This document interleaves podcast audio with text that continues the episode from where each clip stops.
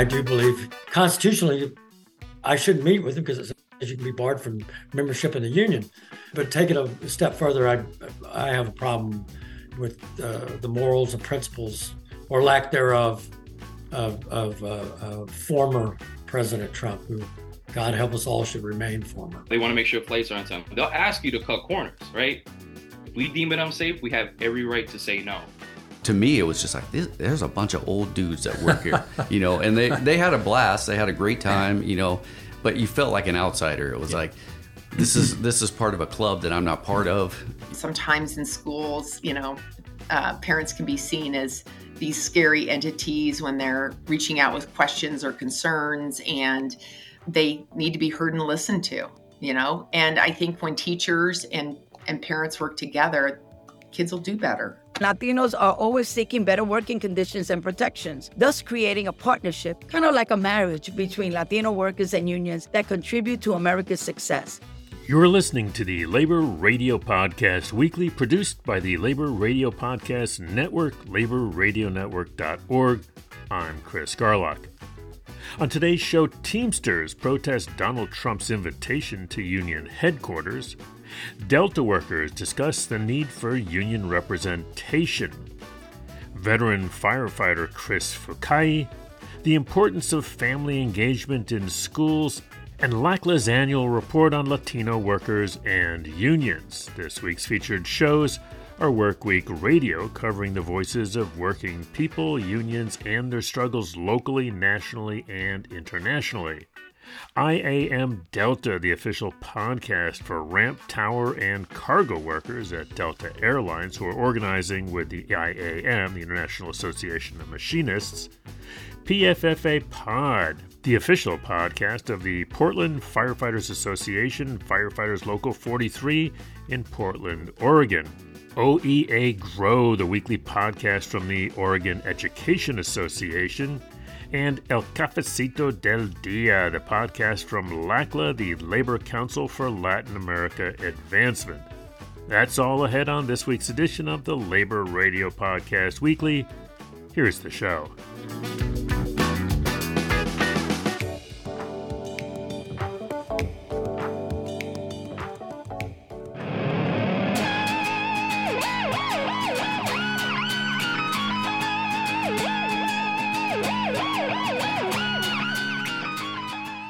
This is Work Week with Steve Zeltzer. This week, the president of the Teamsters Union, Sean O'Brien, has invited former President Trump to the Teamsters National Office in Washington for members and leaders to discuss whether the union should support him. Teamsters around the country are angry about what they say is an insurrectionist and racist being invited to discuss the election. This is after UAW Shawn Fain has called Trump a scab, company man, and union buster.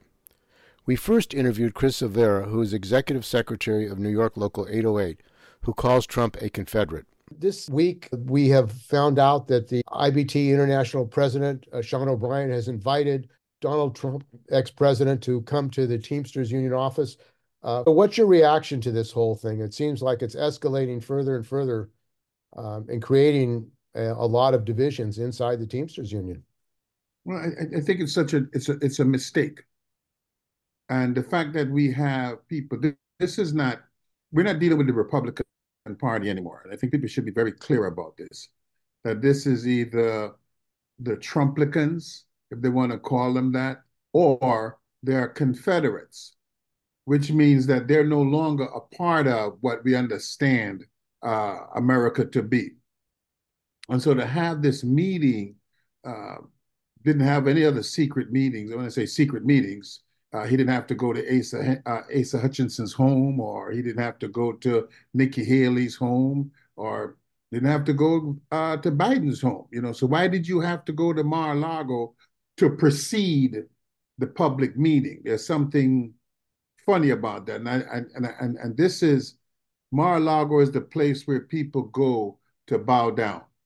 You know, uh, Speaker of the House McCarthy and so many others who have all made that trip to Mar-a-Lago. None of them went down there to raise hell. All of them went down there to kiss the ring of uh, Donald Trump. And so, therefore, one can see that there's something improper with our leader, our general president, making this trip to uh, the headquarters of the Confederacy. John Palmer is an international vice president of the Teamsters from Texas. He protested the private visit of President Sean O'Brien to Mar-a-Lago and then O'Brien's invitation to Donald Trump to come to the Teamsters national headquarters in July 31st to discuss with the Teamsters whether they should endorse him. Palmer says that it is a violation of the Teamsters Constitution to invite an insurrectionist to the union, and O'Brien is violating their own Constitution. So, John, uh, you originally raised this issue of why would your president, Sean O'Brien, be meeting with Trump, and now you learned this week that, in fact, uh, he's invited Trump to the headquarters of the Teamsters this coming Tuesday. Were you surprised by that? I'd like to say I was. I was uh, more surprised uh, at the memo that was sent to me and the rest of the General Exec- Executive Board uh, demanding our attendance. And, uh, um, you know, ironically, the uh, Constitution has language which I think goes back to the 50s when, when we had the Red Scare. But anyway, the language that says that, you know, you can't associate with uh, criminal elements or people that are involved in trying to overthrow a federal, state, or province, gov- provincial government. So um, I, I, responded by saying I, I, I wouldn't come um, to that meeting. Now he's going to meet with Joe Biden in the uh, afternoon after he meets with Trump, and and I will attend that meeting. Um, but um, I, I do believe he he constitutionally I shouldn't meet with him because it says you can be barred from membership in the union. But but take it a step further, I I have a problem uh, with uh, the morals and principles or lack thereof of of uh, former President Trump, who God help us all should remain former.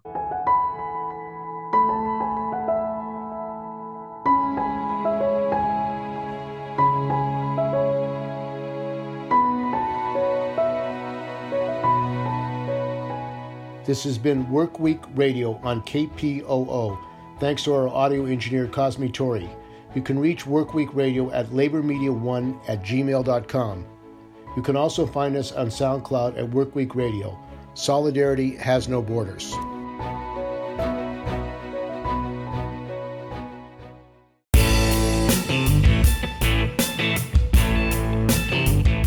Greetings. Welcome to our Delta's Workers Unite podcast, part two. I'm your host, Amanda Goodman Berry, a Delta Ramp employee, Minneapolis. Today's topic will be How could things be different at Delta Airlines? Our question today will be coming from five of our Delta Ramp employees system wide.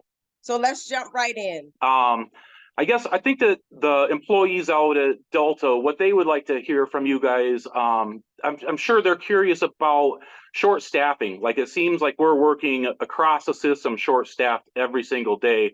And I'm just curious, how do you guys handle it, handle it as committee members? So, Brother Fasal, that is for you. Could you answer that for us, please?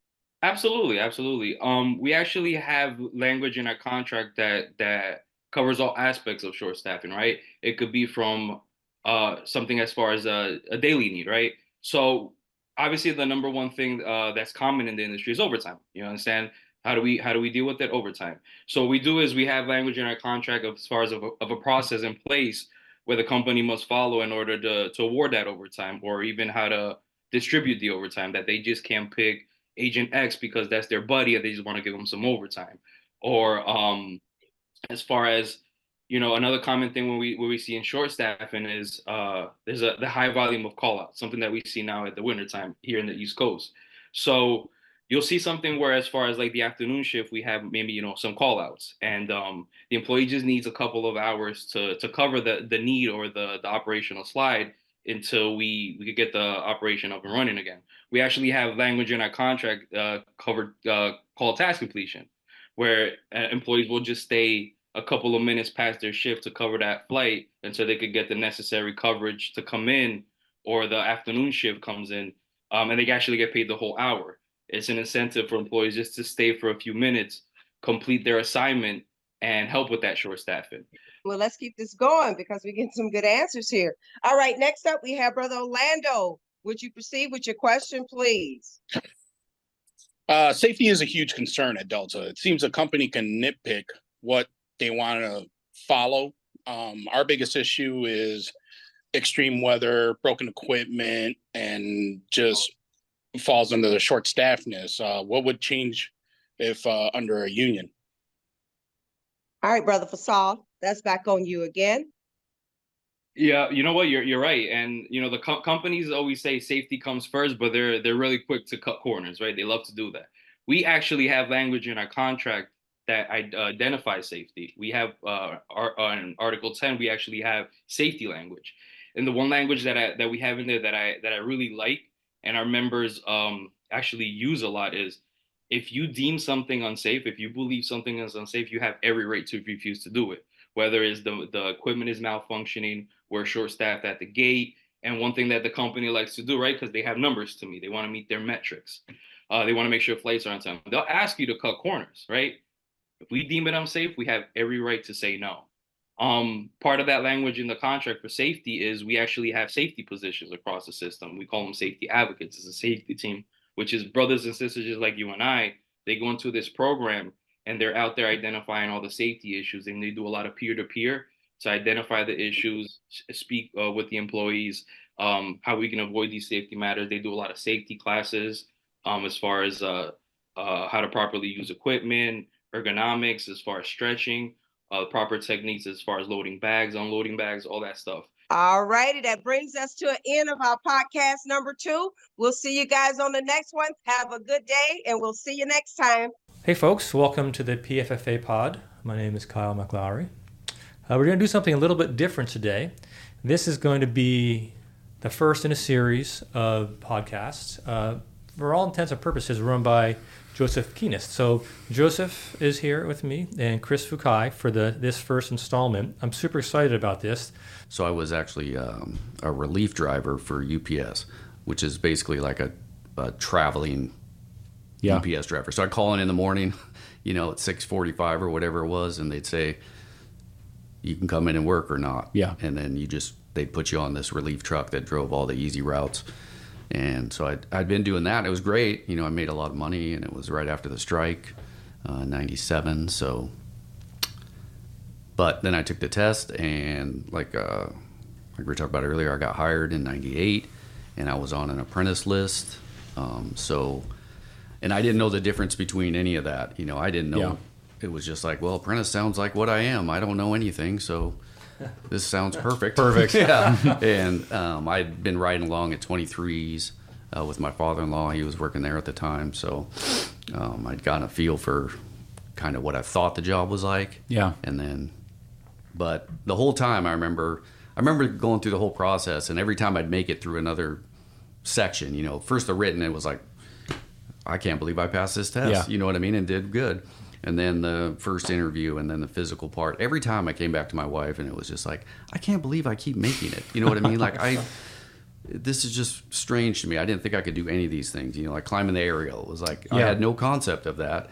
And when i saw it the first time i was like there's no way I, am gonna do that you know? Yeah. and it was like and there I, then i did it. Yeah. And made it through and it was like yeah and it was like i just kept you know so it, it wasn't so much like a calling like a lot of people's you know yes talk about. It was just like the more I did it, the more I felt like I can really do this. I really feel like this is what I should be doing. Yeah. You know, and things just kept lining up in a way that it was like I need to be doing this. Yeah. You know, or somebody thinks I need to be doing this. Yeah. So So you were playing baseball at Whitworth? Yep, yep I was playing baseball at Whitworth. Um, yeah, Division three. But it was the same thing, like I've always had this weird thing, and I I tell my kids about it all the time. It's like I really thought I was going to be a baseball player for my whole life. I yeah. you know I have this weird like why wouldn't I be? Yeah, I love doing this. You know, I, whether I'm good at it or not. You yeah. know, I feel like I'll just keep getting better, and this will happen. Yeah. You know, and I have no concept of why it wouldn't until you're done. And everybody's like, why would you think you would keep playing? Yeah. it's like, well, I don't know. When you rode along with your father-in-law at 23s, Mm-hmm. what did you? Was there a light bulb that went on in your over your head about the job when you started seeing it, or Mm-mm. No, it was uh, it was kind of the same thing. I think I was like more of a deer in the headlights. You know, everybody Okay. was so senior at that station, Yeah. and so to me, it was just like "This- there's a bunch of old dudes that work here. you know, and they they had a blast. They had a great time. You know, but you felt like an outsider. It was like this is this is part of a club that I'm not part of.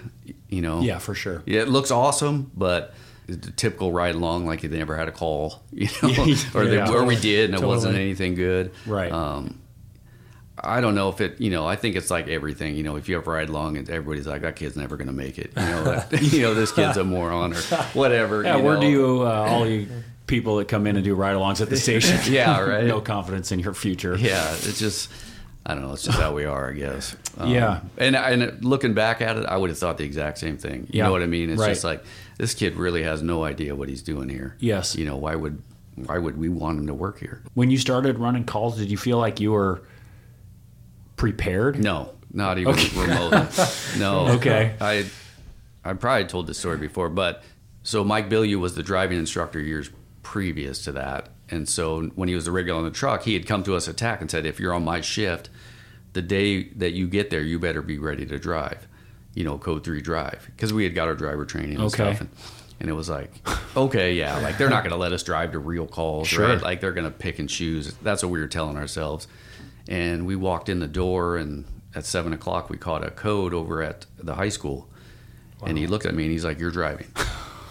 and it's uh, you know the old truck too and everything. And I you know I I driven it you know Yeah. in the in the parking lot and.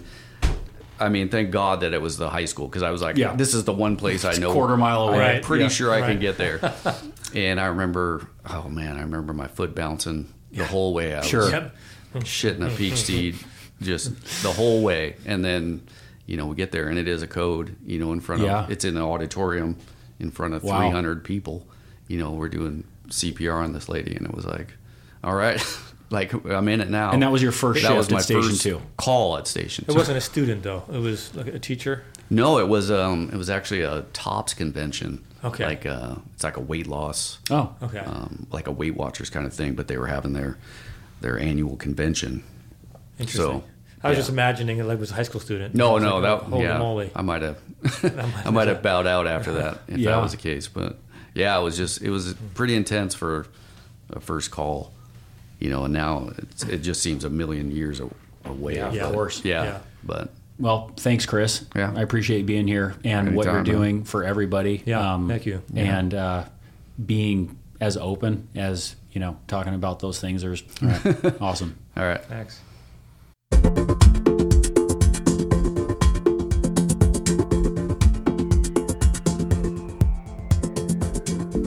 You're listening to OEA Grow, a member led production of the Oregon Education Association and a proud member of the Labor Radio Podcast Network. OEA Grow is by members for members. In season 11, educators discuss a culture of care with Dr. Amy Yillick. Hello, welcome back to OEA Grows Season 11, where we're talking about cultures of care. Today, I am talking with Julie Patton about family engagement. Hi, Julie, welcome. Hi, thanks for having me.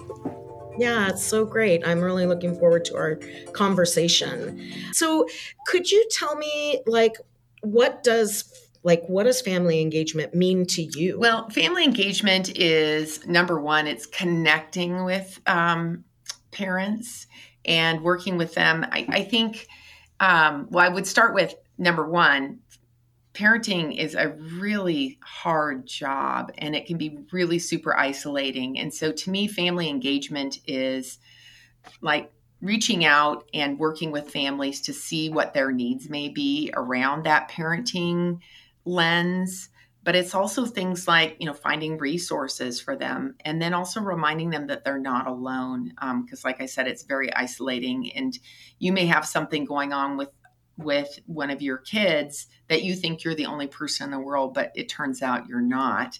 Um, and those of us in education and the reason i'm on the team is because i am an educator we we see some trends with students a lot. And so um, yeah, and we also know that family engagement is important because uh, it supports kids because families know their kids best, right? Parents know their kids best or guardians, and um, we know that in school that when we partner with parents, um, students are more successful. They're more su- successful socially, academically, behaviorally.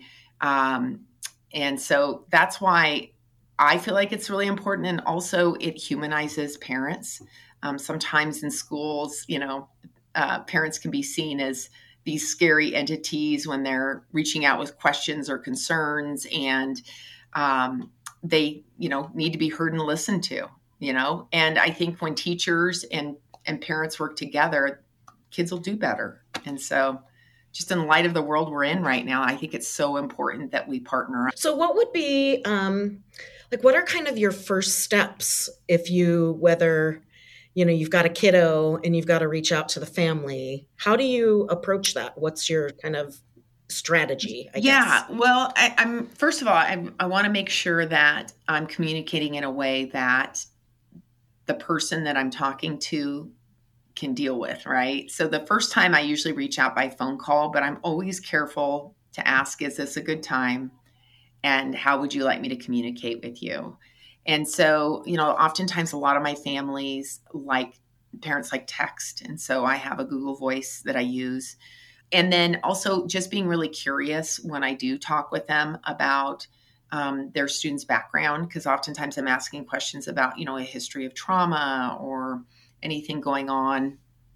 Is there outside services being you know supporting? Do you have a does your child have a parole um, or a you know juvenile justice officer or are you going to counseling? So those and those questions can feel um, really invasive. And so i just try to let them know like i'm here to support your child um, you know share what you feel comfortable. This just kind of helps me to support your kid a little bit more. And so i think just also my demeanor i just try to be really you know non-judgmental and and you know calming empathetic tone you know? Yeah. And sometimes you have parents that um, are yellers. I've I experienced that. And again, I just have to ground myself and listen and like kind of read between the lines that they're stressed out too. And um, yeah, I mean, I think I kind of answered that question, but I kind of went off. Yeah. So yeah. Yeah, no, that's those are great. I suggestions you know if someone was like okay i want to improve family engagement what are some of the things? So i think you know just talking through a teacher's lens because that's where i always come from because i am a teacher um, i think about how many students an average teacher might see and it's usually over 100 i would think easily and just imagining how many parent contacts that would be. Teachers can do it it's just going to be a little bit more generalized like reaching out to families about who they are kind of what they do having an open, you know, communication policy. Those are things that I would do, you know, when I was teaching in my classroom that, you know, I'm here for you. Um, and sometimes it takes more time than teachers really are given during the school day to do. And that's why it may look like to parents, especially, teachers don't care, but it, their schedules are so tight. They have very little time to do the do the extras. And so um, I'm, I'm really blessed to be able to do what I do and work with a smaller group of kids and have real conversations with families, I guess is where yeah. I would come back to. Well, Julie, I just can't thank you enough. I'm just so, um, just so impressed with the work that you're doing. And I just think it's such an important part of being able to help children succeed. So thank, thank you, you, for joining yeah. me. Yeah.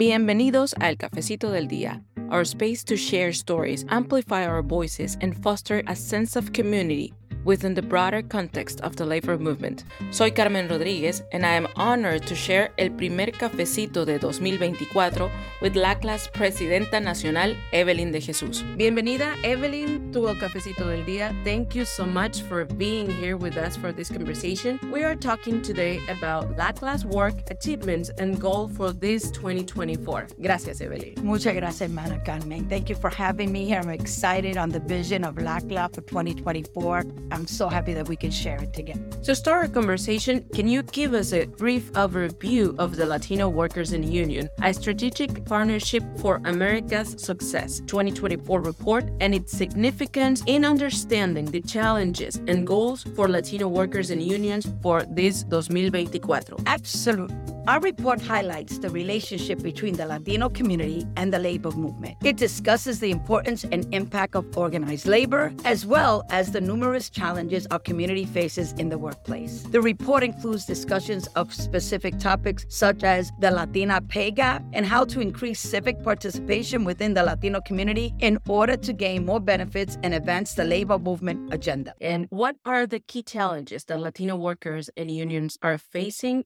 in the current labor movement landscape? power? great question. So, as we all know, Latinos are among America's most vulnerable workers. The COVID 19 pandemic exposed the disproportionate impact on Latinos and other workers of color leading to job losses and discrimination. As we know, discrimination in the workplace threatens the living conditions and economic security of workers. We also have a broken immigration system that forces them into underpaid, unsafe, and abusive working environments, risking their lives. And even after Latinos provide so much for the economy, did you know that up to 69% of Latino workers do not have retirement accounts, which leads them at risk once they retire or requires them to work more? When talking about the challenges Latinos as face in the labor movement, we also need to address the Latina pay gap. For every dollar a white Latino makes, Latinas only make 52 centavos.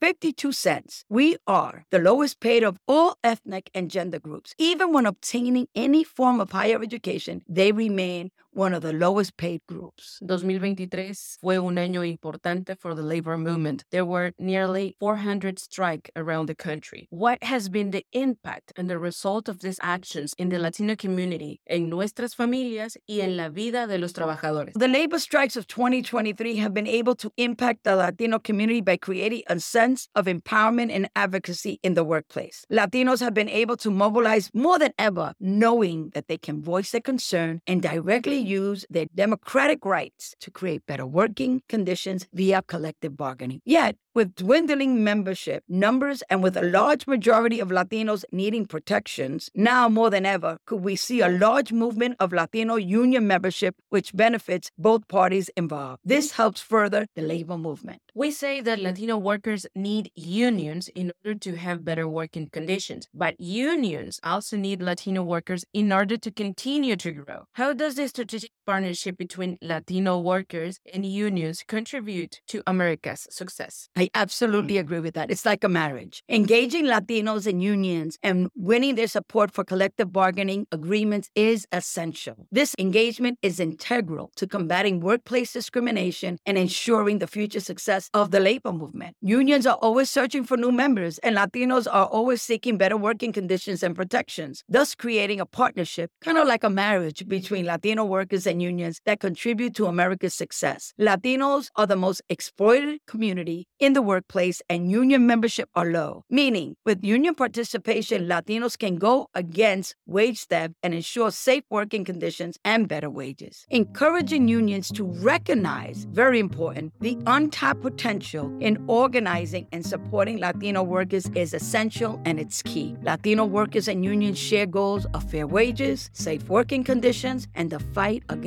discrimination. By aligning our efforts, we can create a stronger, more inclusive labor movement that reflects the changing demographics and addresses the unique challenges faced by our Latino workers. Muchas gracias, Evelyn. Muchas gracias, hermana. Nosotros. And we invite all workers to stay tuned and be aware of our report. Yes, please read it. And this is about you, the workers. Your voice, we see you. You are presente and LCLAA es presente with you. Gracias.